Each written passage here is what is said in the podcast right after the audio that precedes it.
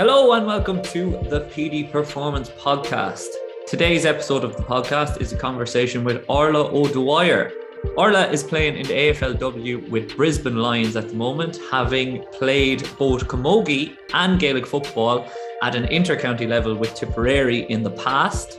She has one grand final victory to her name with the Brisbane Lions. Last year, they lost out in the preliminary final, but she was named in the All Australian team last year. The first Irish woman to ever be named, and the first Irish sports person to be named in the All Australian team since Jim Stynes in 1993.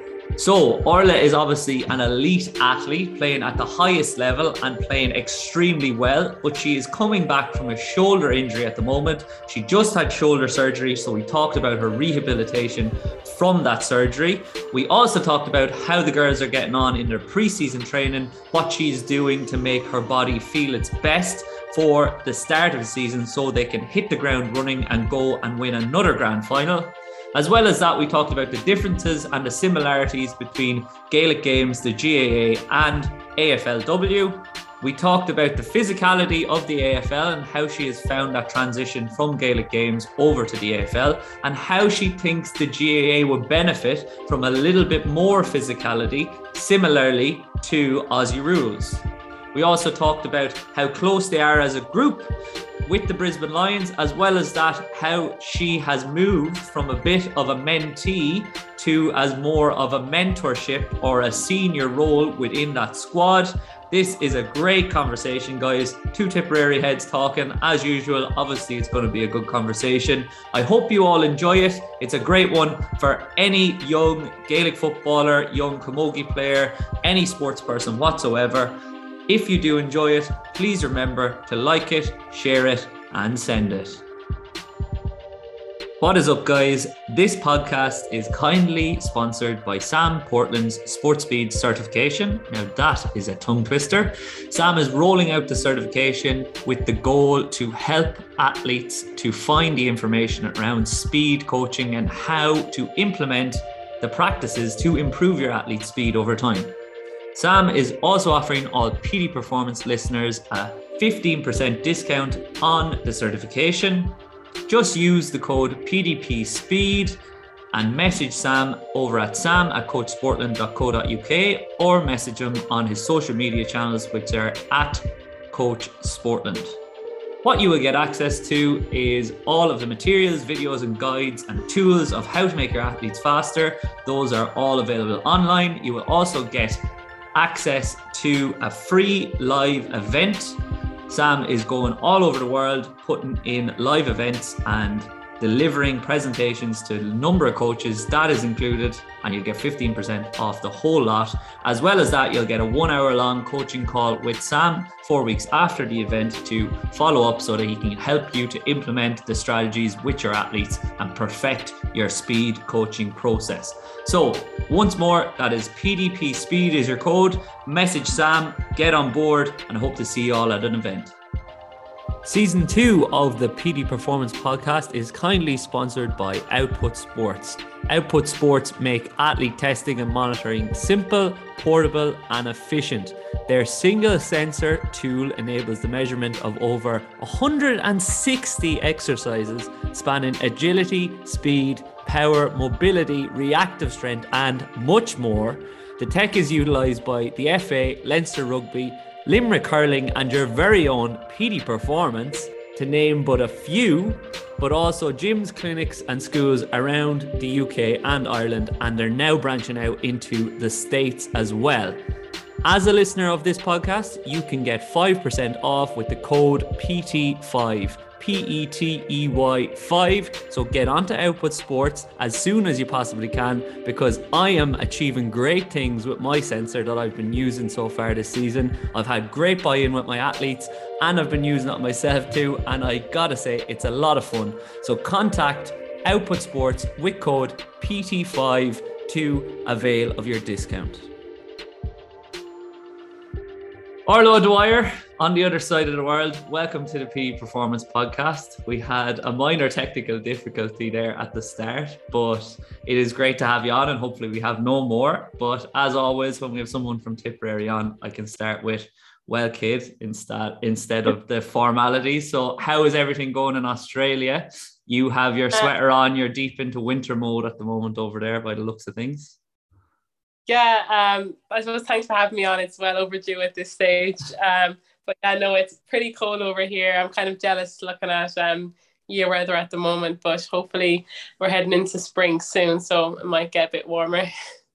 What is it like at the moment? I saw that the weather in Brisbane is pretty rainy at the moment, but it doesn't rain too often. But from what I hear anyway, is when it rains, it properly rains in Brisbane. yeah, definitely. We've we've been lucky enough um the last while. I suppose summer is kind of more of a tropical season where it rains more, but um it's just been really cold in the mornings and evenings when we're training and um, we're used to I suppose sweating in 30 degree heat um, most pre-seasons, but this one's a bit different. We're layering up. Um, but yeah, it's different experience, but getting used to it. So you touched on there that you're training a couple of times in a day, like a pretty high frequency. Is the weather playing a part in those trainings? Is it a little bit harder to get up for those early morning sessions when it's bucketing down and rainy? Or are all the Aussies saying to you, you should be used to this, like get on with it? Oh, they, they think I should be used to it, but um, they haven't realized I've been following summer around for the past three years, so um, I'm not used to it at all. But um, yeah, no, it it it has been good. We're training. Um, we kind of do three field sessions, so two of them are the evening, and then one is Saturday morning, and then two gym sessions as well, um, which are obviously inside, so so they're fine. But yeah, a bit of a struggle getting up. Um, them Saturday mornings nice and early. Um, and the same in the evenings as well. We kind of con- condense the sessions so there's less talking during drills, so people are staying warm and under toes. So, um, but it's but it's been good, and the girls are getting used to it. And yeah, training hard as usual.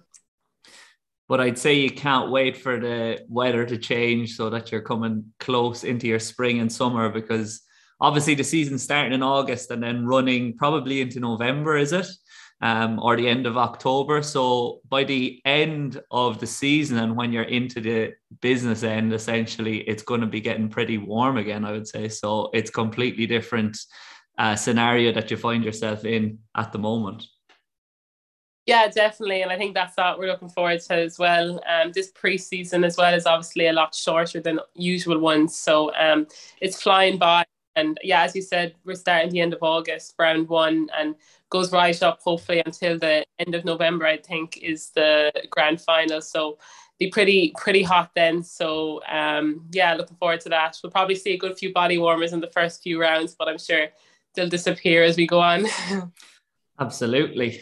And you touched on there that the preseason is shorter than usual. Have you found any differences in the intensity of the preseason then because it's a shorter window, or have they been looking after you pretty well in that it hasn't been that dissimilar from other seasons that you've had or other preseasons? Um, yeah, I suppose the the first thing really is we didn't get much of an off season. Um, we had a quick turnaround. I think we had about six, seven weeks off um, because we got to a prelim final and then it was kind of rolling straight back into it. So um, the staff were aware, aware, that a lot of us um, didn't have much of a break. So I think they were trying to find the balance between training at a very high intensity, but also hoping that the girls didn't burn out or get injured as well. So um, intensity has really um, risen a lot this pre-season. We're probably not doing as much volume as we usually would, but the intensity is a lot higher and we're doing drills at a lot faster pace and conditioning's a lot more sharper, faster, and as I said, um, training at more of a max velocity, which I suppose is what we want to get at the end of the day. So feeling fit and strong, which is good heading into the season. How's the shoulder feeling then? Like, did you have any sort of a lead in? Did they manage you slightly differently in terms of your progression up to that higher intensity because you obviously had the surgery in the off season. So are you feeling like you're back to your best yet, or are you still kind of keeping on keeping tabs on that prehab rehab that you have been doing the whole time? Yeah, they the I suppose physios and staff have, have been great. Um, the one thing they really do focus on here is making sure when people are in rehab rehab that everyone has an individualized program and they kind of go off how the players feeling um, more functionally as well. So um, yeah, it's been kind of I suppose a very different pre-season for me. um, being in the rehab group, which no one likes being in. Um, but yeah, I suppose I'm lucky enough that with preseason, it majority of it is just footy skills and also running. So I was able to run, um, which is great. So I got a lot of that in, and um, still doing a bit of um, condensed training and, and not in all the drills, but we're getting there, and they're kind of bleeding in the contact um, as we go. As I as just had the surgery mid, I think it was mid April. So, um, but yeah, I've great trust in the team, and um, they're doing their best to get me back for um, round one, hopefully. I can remember you had the surgery as well because I messaged you the day of it. I had no clue you were going in. I was like, "Oh Jesus, sorry, I didn't mean yeah. to ask you when you're in a in a hospital bed somewhere after being sedated yeah. for a while." Like, and I'm badgering this one to try get her on a podcast. But it sounds like they're using a pretty rational approach and a progressive approach to getting you back to contact. How is your confidence at the moment in that lead in? Like you said, you're kind of going a little bit more extensively with the contacts now. Are you finding your confidence is rising gradually as they start to bleed that stuff in?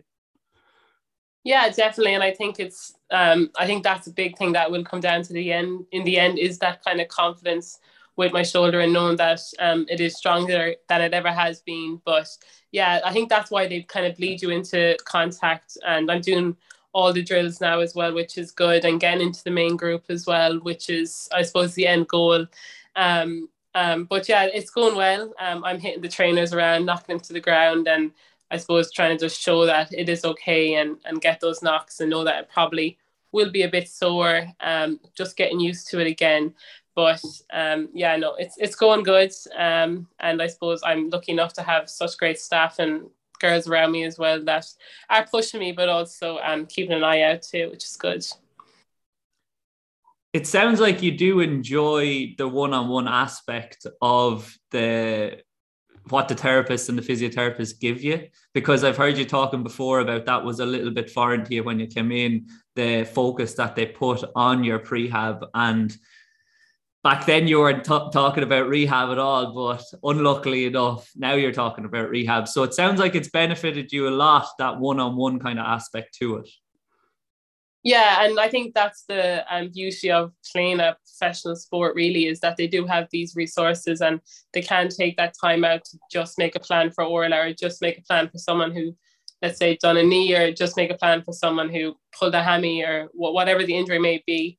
Um, and that there's lots of those resources available. Um, I remember when I when I did do my shoulder, we were, it was a game in Perth, um, so we were obviously away, and we flew back that Sunday, and that Monday morning I was in getting an MRI. That Tuesday I had seen the surgeon. That Wednesday I had a decision about what I was doing. So I love the way it's all very quick and everything can be done very fast. Um, but that's just I suppose the way AFLW is, and they can get the player, they can get the resources, and and they have the money to do that, which is great. And um, I really like the individualized programs that they do as well. Um, so I suppose yeah, as as as it's as is said that no athlete is the same. Everyone is individual, has strengths and weaknesses, and they're really good at working on what those players' weaknesses and strengths are, um, which is great. So then, have you had a chance to kind of focus on developing and improving or ironing out a few of the, those weaknesses that you just talked about because you've been afforded the more time to yourself and to train by yourself and the more one-on-one time with the therapists or physiotherapists? Um, yeah, definitely. And I think a big thing for me this year, especially, was um, not going back home to play a GAA season, Camogian football, like I usually do. Gave me that bit of extra time to, I suppose, have a rest, which I never usually do, and also keep up um, AFL skills. Usually, when I go back um, to Ireland, I, I don't touch um, um, a footy for a while and I just focus on the round ball and focus on um, Tipperary and, and playing with them and giving them my all. And then I come back and try. I'm kind of playing catch up a bit in pre-season as well. So to have that time to kind of work on um, my kicking and handballing while being in rehab and also keeping up my fitness and strength, um, I suppose has been great for me that way, um, which is good. And, and staying in Australia and doing that was, um, I think, worked out well for me. So as I said as well, like having access to the physio in that off time and, and like Greeny, who's our strength and conditioning guy as well has has been great. So I suppose there is kind of um, um, a good thing about that too. It sounds like you made a decision to look after yourself for once rather than trying to make and keep other people happy all the time. But you just spoke about there earlier about doing the shoulder against Perth or injuring it against Perth. And yeah. Like obviously there was a number of games after that. So did you feel like you were carrying it for the rest of the season and you couldn't quite give hundred percent? And if you were, imagine what you could do this year because you got on the All Australian team last year and you're carrying a shoulder injury. Um, yeah, I think um, as as you said, like it, it was a lot of that confidence thing. I knew when I did do my shoulder that um, it, it, it actually wasn't a risk unless I did it again and again multiple times with dislocation. So um, for me, it was just about training um, and modifying my game in a way that I don't put myself in those risky positions. And there was a lot of talks, I suppose, with risk versus reward at the end of the day and what would be the best for me as an athlete, not just the best for the team right now. So, but I, I, I was type person. I wanted to play every game and I wanted to get out there as soon as I could again. Um, so I just was very persistent with that and and kind of did everything I, I could, all my rehab exercises, um, my strength testing, my tackling, and I suppose just just tried to prove to the coaches and physios that I was okay and it wasn't taken away from my game too much. And lucky enough, I did get to play our round 10 game and only ended up missing one game round nine, played round 10, played semi final and prelim final, and got through that safely enough. And then had the surgery. Um, so yeah, I'd be interested to see this year what what it will look like um, and getting back into it. But yeah, I'm definitely excited.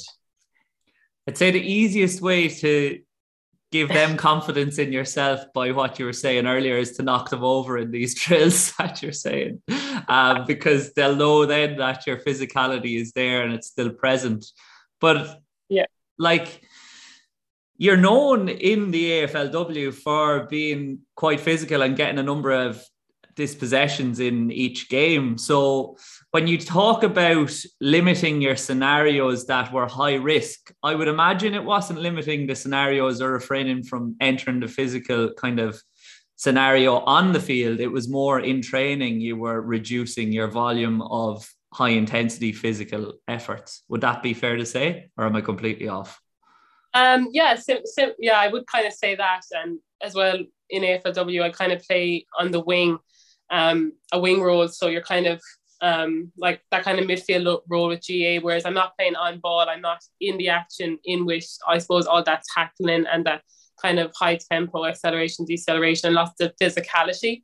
Being on the wing, you kind of get more of um, a leeway to kind of do that hard running up and down, which I love doing, but also not be involved um, with the tackling and contact as much. But I think naturally enough, when the game kind of starts and you see the ball in front of you and walk over the white line, you kind of forget about everything that's going on and you kind of just play your game naturally. And I think that's what I what I did do and had to do. Um, I was probably overthinking overthinking my injury the most in warm ups when I didn't have a footy or warm ups and also in training. Whereas when you get over the line and start playing, you kind of just go naturally into um, that competitive mode and just try and do the best for your team.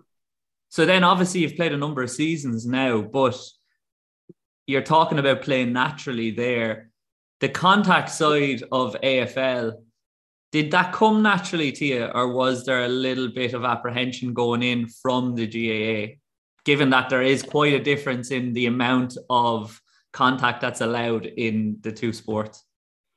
Yeah, definitely. I always have um I always have this little um um talk with my head coach and I, I we always say that in my first year I kind of I feel like I was more watching the I, I was lucky enough to play all the games, but I feel like I was kind of more watching from the fringes and seeing everything happen and, and didn't get involved as much. Whereas my second and third season, I kind of threw myself in it a lot more and I was probably playing more of a position that was more natural to me. And I think once you get tackled once, um, you don't forget that tackle and you quickly realize that AFLW, they can tackle you from all angles and any angle as well. So you kind of get to do the same too. So um, I think having that kind of natural speed and being able to um, close in on, on players um, is what kind of um, helps me to tackle a lot. And even now, I'm only properly learning how to tackle correctly. I was kind of just winging it for the last kind of two seasons. You were doing all um, right, winging it. Yeah.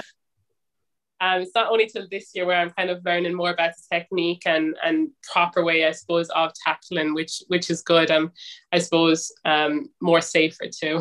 yeah, absolutely. Well, hopefully, fingers crossed, touch wood. And but when you're going into the game, then you're saying about playing naturally. It sounds like maybe you're told to go out, and are you given very much kind of a free role, or do the coaches give you specific focus points and specific metrics to hit in each game? Because you do have quite a well-rounded game. Like uh, we're just talking about dispossessions, tackling, etc. Yeah. But you're not afraid to get a goal as well, and you've got quite a few as well, and very important ones over the last couple of seasons, which probably contributed to you getting selected in that All Australian team at the end of last year, and contributed to a team win the year before last as well in the grand final.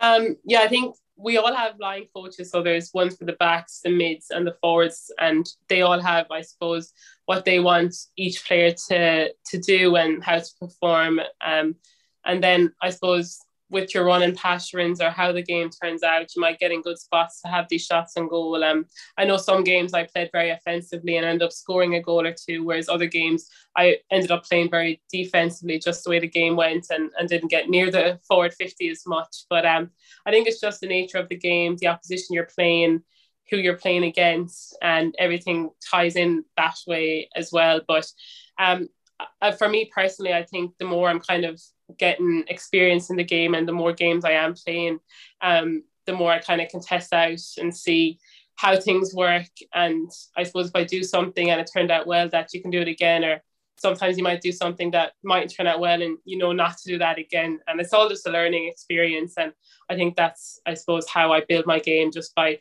playing these games and I suppose by asking the questions to coaches and teammates and also just trying it out for yourself.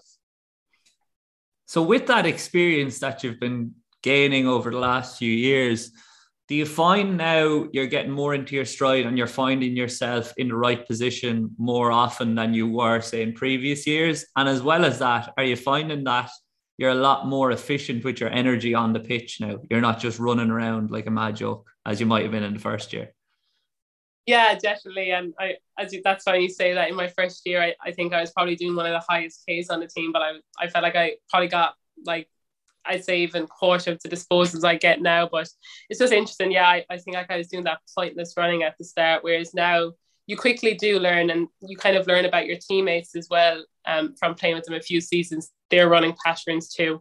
Um, and yeah, as you said, with the positioning at the wing, there's certain ways of setting up with stoppages and um, with ball ups. And I think I'm still learning that. I, I look back at clips and I, I could be on the complete wrong side and um, at times, but yeah, it's definitely a learning experience and have the girls out there and talk you through it, which helps a lot. But I'm hoping that each season I can get better at it. And I suppose my knowledge and IQ of AFL can improve as well by even watching the men's games, which are on at the moment as well. And a good few of us go to the to the Brisbane Lions ones and, and see how they set up. And you kind of pick out players that kind of play similar positions to you and see what they do. And you're kind of constantly always watching it and learning from things while you, uh, although you mightn't even realize it at times. Yeah, and and the more exposure you get to the game, the better you'll get at, I suppose, at reading the pictures in front of your face when you get out there. But I heard you speaking before about when you first came over, you felt like you were asking silly questions at times that everybody knew the answers to but you. But it sounds like yeah. there now, from what you're saying, that you're not afraid to ask questions of your teammates and your coaches, and that's helping you to gain more experience. Has that been something that you've got more comfortable doing as over time, or have you been just continually badgering them with questions since you landed? No, definitely. Um, and I, I suppose I'm we're lucky enough here at Brisbane Lions that all um the coaches and girls are very approachable and kind of there's no real kind of silly questions per se. But um, I think um they probably um coming over from Ireland, they probably don't expect the kind of questions and they actually have to think about the answers at times because they probably never get asked those questions that um when it comes to game scenarios or ways of setting up or they might use lingo that I've never heard of before. I remember that happened a couple of times in my first year and I mightn't even know what it is. Um so it kind of keeps them on their toes as well, which, which I think is great. Um, but yeah, I suppose as I said, the more I play and the more I get used to it, um, the more you kind of pick up on little cues and and and tips like that. And I think now even coming into my fourth season, I'm a lot more vocal than I was in my let's say first season and two, which which is huge for me. And I think having that kind of intensity and voice by not just a few players, but a lot more players now um, definitely drives the standards of training. And you can definitely see that um, this year in in the camp. When you first went in, then did you have specific players and coaches that you went to with these questions that kind of mentored you? And then it sounds like from what you're saying there, you're getting more vocal. Are you seeing yourself transition into a more senior role within the squad now, and you're going to be helping some of the rookies along, even if you do feel like you can't offer the same experience that maybe some of the other girls that have been playing the sport for 20 years can? Yeah.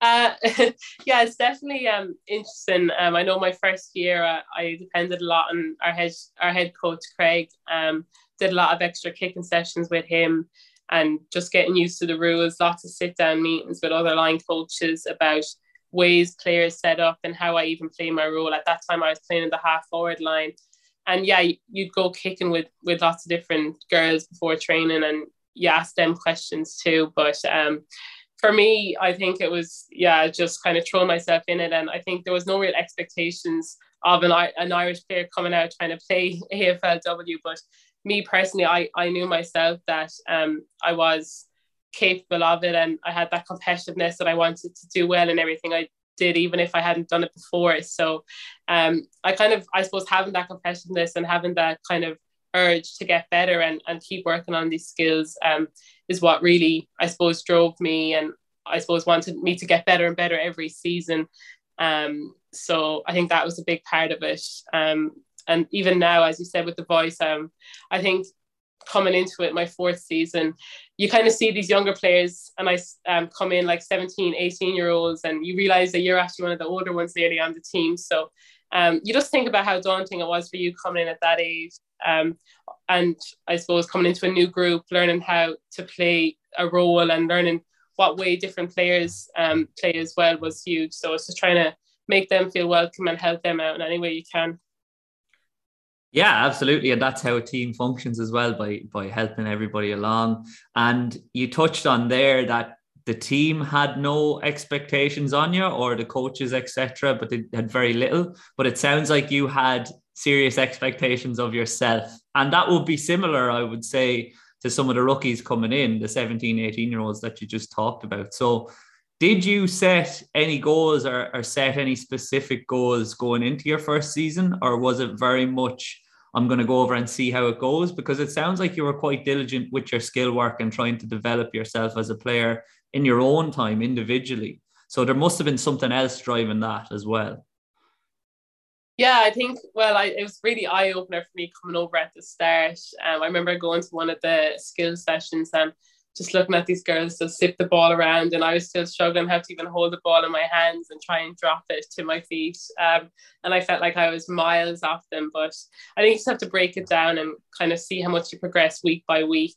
Um, in that way, I taking um, naturally enough, um, being a good runner and being physically strong, um, I knew that I I do well with the conditioning and gym work, which which I which I actually found and was hard, but I felt like I got through it and and was happy with that. And I knew that it would come down to my skills at the end of the day, and even just the IQ of the game. Um, they have rotations which are different, and the timings of coming on and off the field and where to set up. That was probably the hardest part of my first year, and I've said it before in other interviews that I was you're coming from playing an elite sport back home where you're a dual player playing camogie and ladies football um, and have been playing it for years and you're coming out to play a new sport in a new team and you're kind of the one messing up the drills or you're kind of starting at the bottom of that ladder again and trying to build up respect and trust within the team and also be good and not break down drills and games. Um, so it was definitely daunting. Um, but as you said, like I suppose anyone that gives up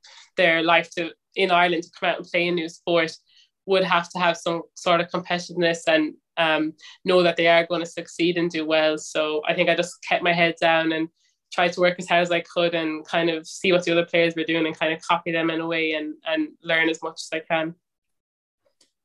So from what you've said there, it sounds like the tactical and the technical elements of the sport were probably the biggest challenge coming over. You had the physical and the psychological definitely being so competitive. Yeah. And we've already touched on the tactical and how that's developed over time in, in terms of your positioning and how efficient you're being on the field. But in terms of the yeah. technical aspect, like you must have had to put an awful lot of time in at the start to develop those technical skills. And it sounds like the, the coaches gave you that time, as did the players. Was how crucial was that? And how much time did you give on a weekly basis, or were you kind of winging it?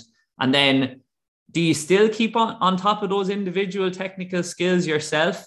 Because I've seen some videos of you doing some technical skill work with the coaches, and it's obviously something that is so important. And a lot of younger players kind of neglect, they just kind of turn up to training, whatever the sport, whatever the code, and they just do whatever's there at training. Not many actually take the time to say, I'm even going to give 15, 20 minutes here before we start training. How important is it to do the, to put in that extra work? Yeah it's, it's so important. And even when i go back home now and i talk to i suppose younger groups or, or younger girls about um, getting better at camogie football i always kind of harp on about practicing outside of training. And i didn't realize that until i was 21 and i came over to australia. Um, and it's not just about i think what made me really realize it was you're training only a couple of hours um, maybe every every few days and out of the whole week how much time did you spend working on those skills um, is what I looked at. So we might be training maybe 15, 20 hours a week, but there's so much more hours um, each day. So for me, it was just about um, getting ex- being at first of all being at training early and getting out maybe half an hour earlier. A lot of girls do that, and we do some craft. We might do some kicking left and right, do handballs, and just keep getting repetition in. And then after training, we might stay on a bit longer and do some more. And with the, I suppose, the flexibility of um, being semi-professional, some of the coaches are available throughout the week as well, and you can meet up with them. And a lot of the players now, especially um, with the pay rise and in AFLW, um, have pushed back on their work, so they're not working as much. So we get to meet up and, and do some more skills as well. And I think that was a big part of my off season this year. Um, as much as we did running sessions and did gym sessions, we also thought it was really important to do skill sessions. So I suppose a couple of times a week there was about seven or eight of us who met up and just constant kicking, handballing, um, marking, leading, all that kind of um, work and technical side of things that um, needs to be kept and topped up in order to um, get better at. So yeah, a big a big part part of it for me was not what I actually did in training, but actually what I did outside of that. So then, what you did outside of that, everybody talks about learning the new skills and how difficult that is how difficult is it to unlearn the old habits that you've been doing for 15 years or whatever, uh, playing Gaelic football, and then practice a new skill because that's not really talked about that often. And was yeah. that frustrating at times that you're like revert back to type when you do go under stress when there are defenders coming at you or you're fatigued? Yeah, well, I'm actually lucky enough that um, since coming to Brisbane Lions, they haven't told me to change my technique too much. Um, so I still kind of naturally hook around the corner on my left and do a kind of Gaelic style kick um, 95% of the time. Um, it's only really this year where I'm straightening up more and hitting them short 45s. But um, yeah, they I think that's the exciting part of the Irish players that they don't want to take away that natural kind of um, kick that they have and also the way they play the game. Like I know my first year, I probably never marked it once and I played on every time. And it was only, I suppose, the last two years where I actually marked it and pushed back and maybe rolled on my left or gave a handball. And I think that's the exciting part about these um, Irish players coming out. And you see it with the likes of other girls like Ash McCarthy, Sarah Rowe, Cora Staunton, everyone's doing it. And they were all, I suppose, having, you don't know what they're going to do and you don't know what to expect from the Irish players, which I think is kind of um, an extra thing we have um, going on. So it's it's good that um, you can kind of keep other teams on their toes, and it's kind of different to what the I suppose um, norm or natural kind of AFL player would do. So that's exciting for us. yeah, I was just about to say, like, it, it sounds like it's quite difficult to defend you out there because, like, they they're so unfamiliar with an athlete that plays this way. Do you yeah. ever find when you come up against those Irish girls then that you have a better inclination of what they're going to do than some of the Aussie girls might? Even though I know that you don't come up against them in a similar or a contrasting position quite often. Yeah. Um, yeah, it's, it's funny when you see um, them, even the way they set up at times when you when you come across the way they they play, you're kind of like, oh, I do the exact same thing, or or things like that, which which is which is funny at times. But um, I think our big thing and what a lot of the um, Australian players have kind of talked about is our running ability and and how how we just kind of get up and down the line. And I think um, our my head coach Craig actually um, has seen um, a Gaelic football game and he didn't actually realize how much running actually happens in a game. I suppose because we're running for sixty minutes and we only get half time, but there's no real interchange and um, it's it's kind of different that way. So I think that's where our kind of running power does come from and the ability to get up and down the field. And um, a lot of the Irish players are naturally very fit when they do come out, and it's kind of hard to stop because they just go, go, go all the time. Um, but yeah, I definitely see similarities um, with the way the skills are done, and you can kind of see that they kind of still have that Gaelic kind of style. So obviously, with that Gaelic style comes uh, a lot of experience in very high volume of training. Um, but it sounds like your volume of training is quite high at the moment as well, with your 15 to 20 hours a week plus your skill work on top of that. Yeah. So you said there it's the things you're doing outside of training that make you the better athlete. But I would imagine, especially with the high frequency of training in preseason at the moment, it's not even the things that you're doing outside of training in relation to the skill work that's making huge gains but you've got to look after your body and you've got to get your recovery right to be able to train yeah. at such a high frequency. So what sort of things are you doing and what sort of resources are available to you as a, a benefit of being with the Brisbane Lions? Is that something that they focus on with you guys in having you in tip top shape to train?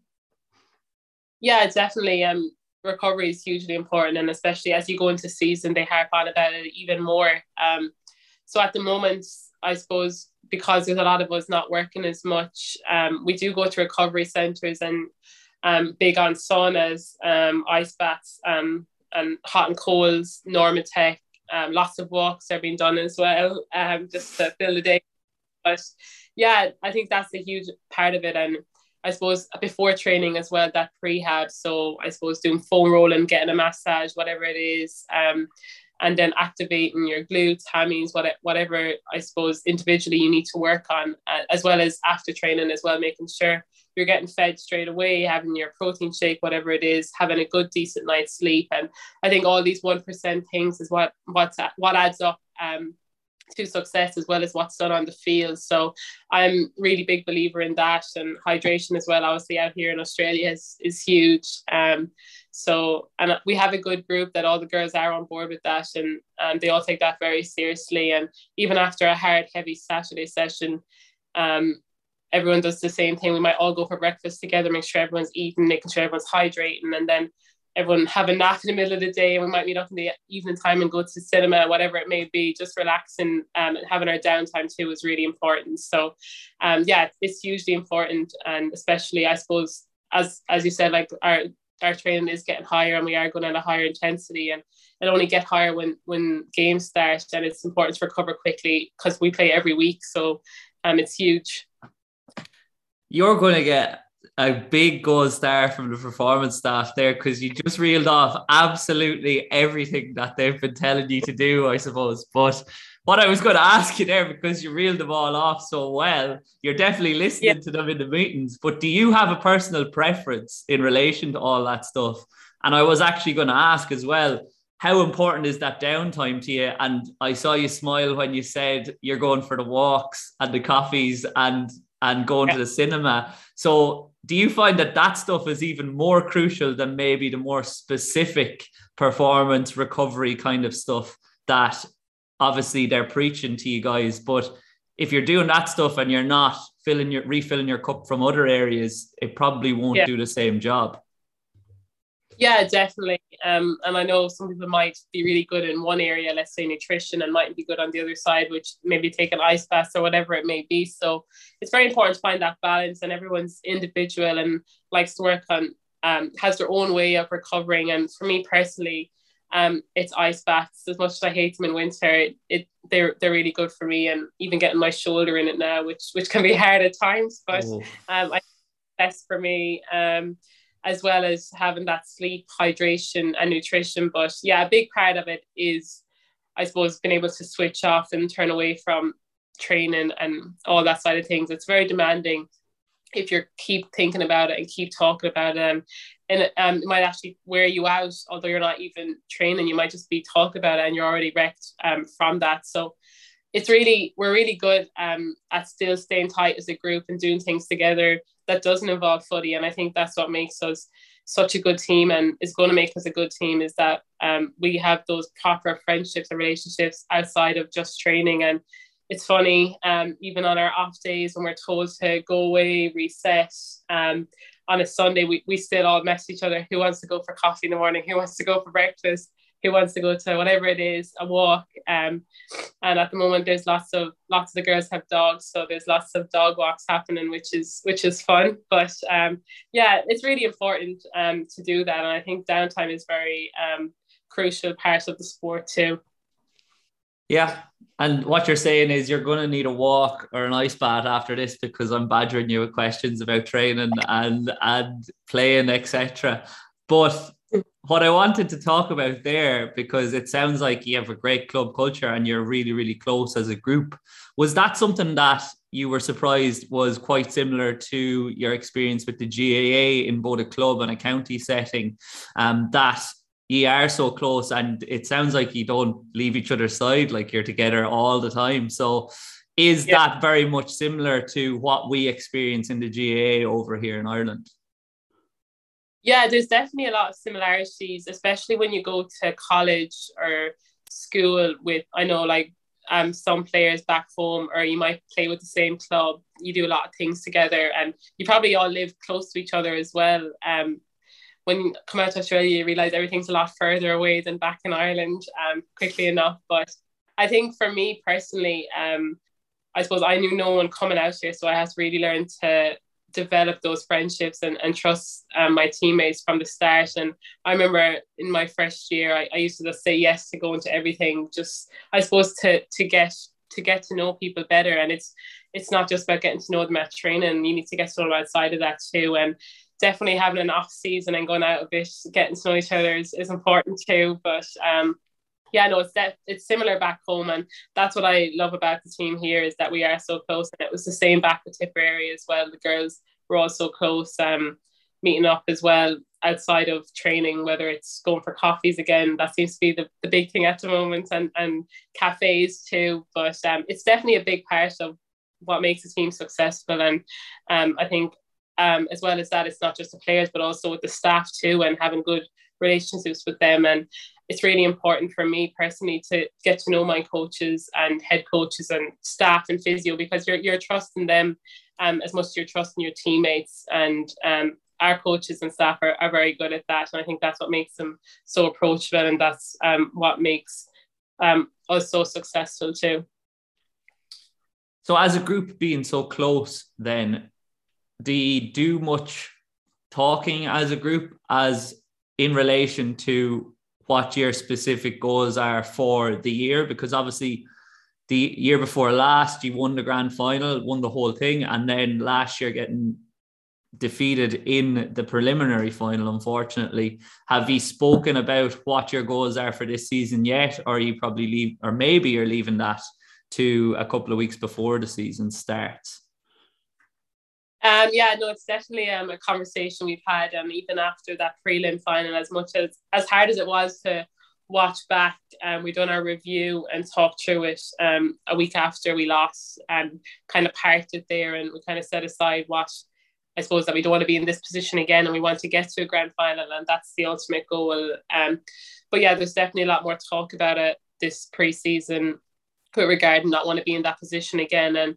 um, I think specifically after having that success um, in 2021 um, or in that grand final and winning that premiership, and then to lose the prelim the year, it, it, it, does it, it does take a lot out of it, and you realize it's not the same, and you just want to get back to um, being in that position again of being in the grand finals. So hopefully that's the plan this year, and we go well with um, our group stages and kind of don't take any team for granted and kind of step up and play as best we can each game and hopefully get to some finals.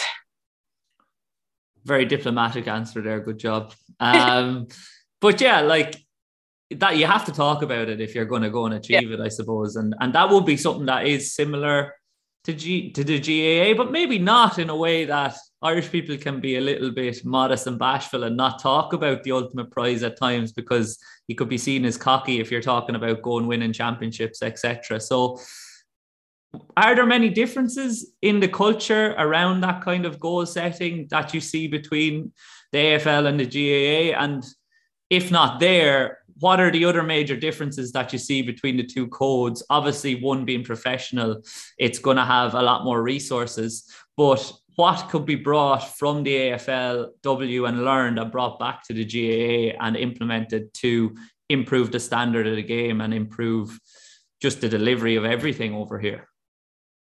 Um, yeah, it's a good question. And I think um, in the last few years, we've definitely seen um, a step up with the GAA, especially women's sport with regards to camogie and ladies football. And to be honest, that, I always get asked that question when I come back, like, what are the differences? What can we do better? And um, it's very similar in a way, um, considering it's amateur back home. Everyone's still working full time, or they're, they're in college or school and still training just as, as much as they are here as you said, like the big thing, difference probably is just the resources um, available because of it. it's a semi-professional sport out here and having that access to doctors, physios, podiatrists, um, nutritionists, what, whatever it is, having more of a quicker access to that is probably the biggest difference. Um, the team is is pretty much still the same. I think both teams I've been involved in back home and also here, culture is very strong and there's um, a good connection, which I think is really important. And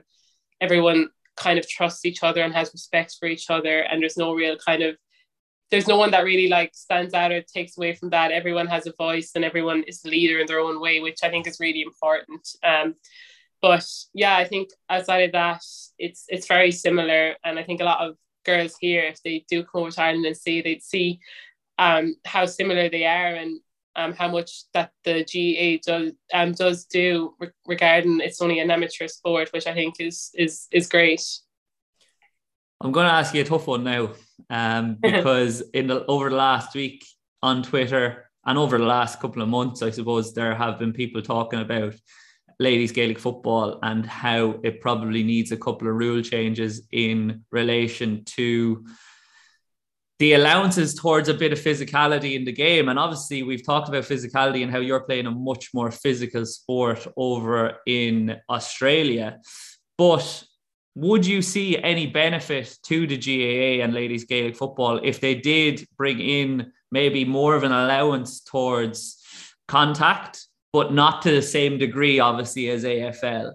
Would it increase the entertainment value, do you think? And would it be beneficial? And this is completely up to your personal preference as well. And I apologize for asking a really tough question.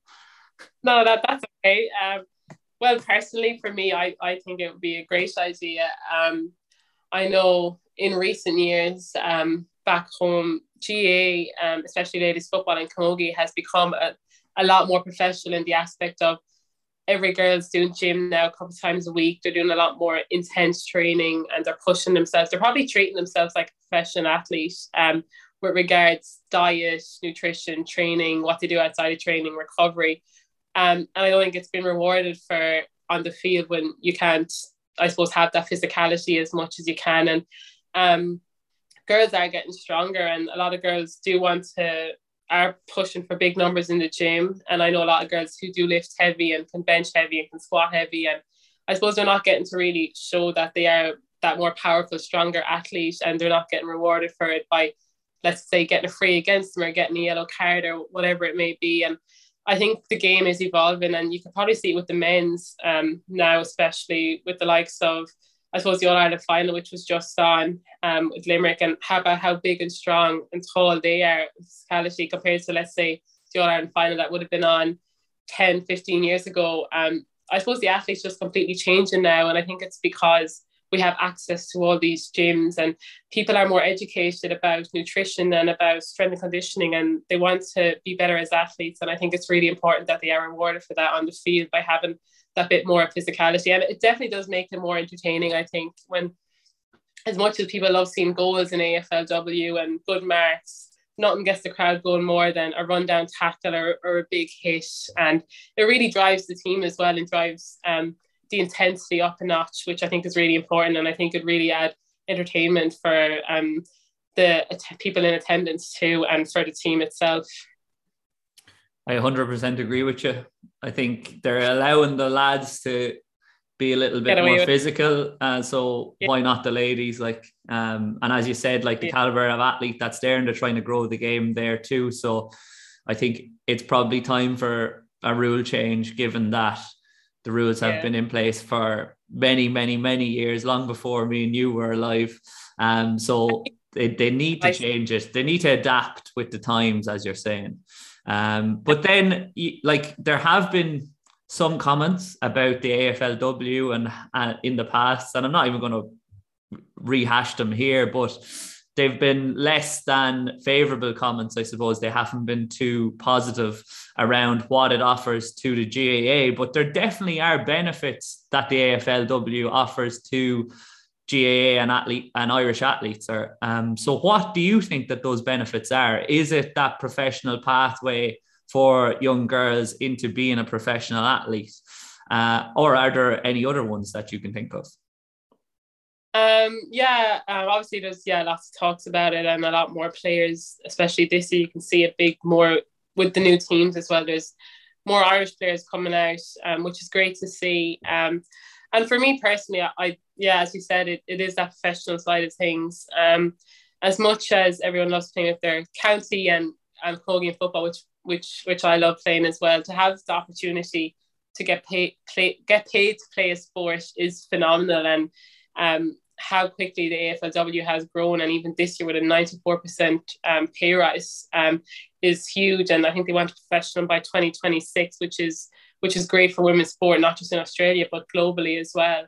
Um, and as you said, like that part of it, is kind of every athlete's dream to get paid to play. So having that and having even when I came out here at the start, seeing professional life, what it's like, and seeing all the resources you have and the gyms and the training and what everything looks like, it's just real breathtaking. And it's a real good environment to be around. And especially GAA players not getting to even travel as much and go on J1s, they usually have to give up their summers or they can't go traveling because they're in championship as well. But to actually get to come to Australia and live on another side of the world and kind of be more independent. And I think as much as um, I've gotten, I suppose, to become a good athlete and to learn a new sport. I've also become a lot more independent, I suppose, with living out of home and living with teammates and just being in a different country and kind of um, taking that responsibility on yourself is huge. Um, and yeah, I, I, I think it's definitely beneficial. And although I hear like some managers or coaches talk about how it's kind of ruining the game back home, I think they should really applaud um, how well the Irish players are doing out here as they've kind of given them that base with their power, speed, skills, and then for Irish players to come out and I suppose get playing straight away and not even have to wait a couple of years sometimes like the men do and play straight away um, is definitely a credit to management back home um, who have developed these kind of um, GAA players into AFLW players. Yeah, and they should use it as a positive, I suppose, that they've made a big impact on that player's athletic yeah. development. And like at the same time you don't hear it in relation to other sports. Like you don't hear people saying oh it's a pity robbie henshaw's playing with the irish rugby team and he's not playing with westmeath you know like so they're they're happy for them to go on in the men's game into professional sport but then some people maybe are being a little bit close-minded but it's new i guess and as you said, yeah. there's a number of new recruits going over, Irish rookies, and you've just spoken about two components of that move. So, what would be your advice to those new recruits going over and any young girls with aspirations of going to play in Australia. Firstly, in relation to what they're doing on the field, and secondly, in relation to what they're doing off the field and all the new experiences that it's going to bring in that regard as well. Um, I suppose on the field, um, I think a big thing is um, just kind of taking the training as it comes. Don't be too hard on yourself with breaking down drills, as I said, or not understanding things. So I suppose taking the time to ask those questions if you don't understand something or ask a teammate and um, still just staying with it and just um, knowing that it will get easier, I think is the main thing on field. And off the field, as I said, um, it's really important just to get to know your teammates, get to know your staff, who you're working with, who's working for you, what, what that's about, and not just buy into just the training side of things, but also um, the whole club as a whole. Because at the end of the day, it is a business. It is um, a big organization with lots of people involved. So getting to know them, and I think a big thing for me is living with teammates. Um, that has definitely helped me a lot. If I compare to living with, if I lived on my own or lived with people that weren't teammates, I think my experience would have been a lot more different. Um, and you quickly learn that those players become your best friends. Um, living with them and getting to do everything together is um, a good part of it. So I think that's an important part too. And say yes to every excursion outside of it as well. keep inviting you then. yeah. Okay. I'm sure they'll get plenty of coffees in, same as yourself, in the cafes and sit down chats. But for now, we will move on to quickfire questions. So the first one is proudest achievement to date. Um, I probably have two. I'm going to say. Um, so I think winning the grand final um against Adelaide Crows in Adelaide Oval, and also winning the intermediate all Ireland ladies football final against Meath in 2019 was huge as well. I just like playing in big stadiums and winning, winning on big days is huge to me. I'm sure, yeah, they, they were similar experiences, like, and, and those days you don't forget very quickly. And we'll give a shout out to our mutual friend Megan Ryan, who, when you won oh, that, yeah. that game in Adelaide, was told yeah. by the security to get down off the pillars when she was up uh, standing trying to get you over and uh, get your attention. But she did get your attention anyway. So I suppose that was a win for her. She's probably the loudest play, loudest um, person in Adelaide Oval that day, I reckon. yeah, for sure. Next one is favorite athlete of all time. Um, yeah, this one was interesting. Um, I'd probably say Katie Taylor, and I think growing up, I haven't I I suppose I wasn't that big on watching athletes in sport when I think about younger, but since Katie Taylor has had her success, how much she has changed women's sport. And I remember even my aunties and um, going up to her homecoming and women just crying after she won about what she's done for women's sport is phenomenal.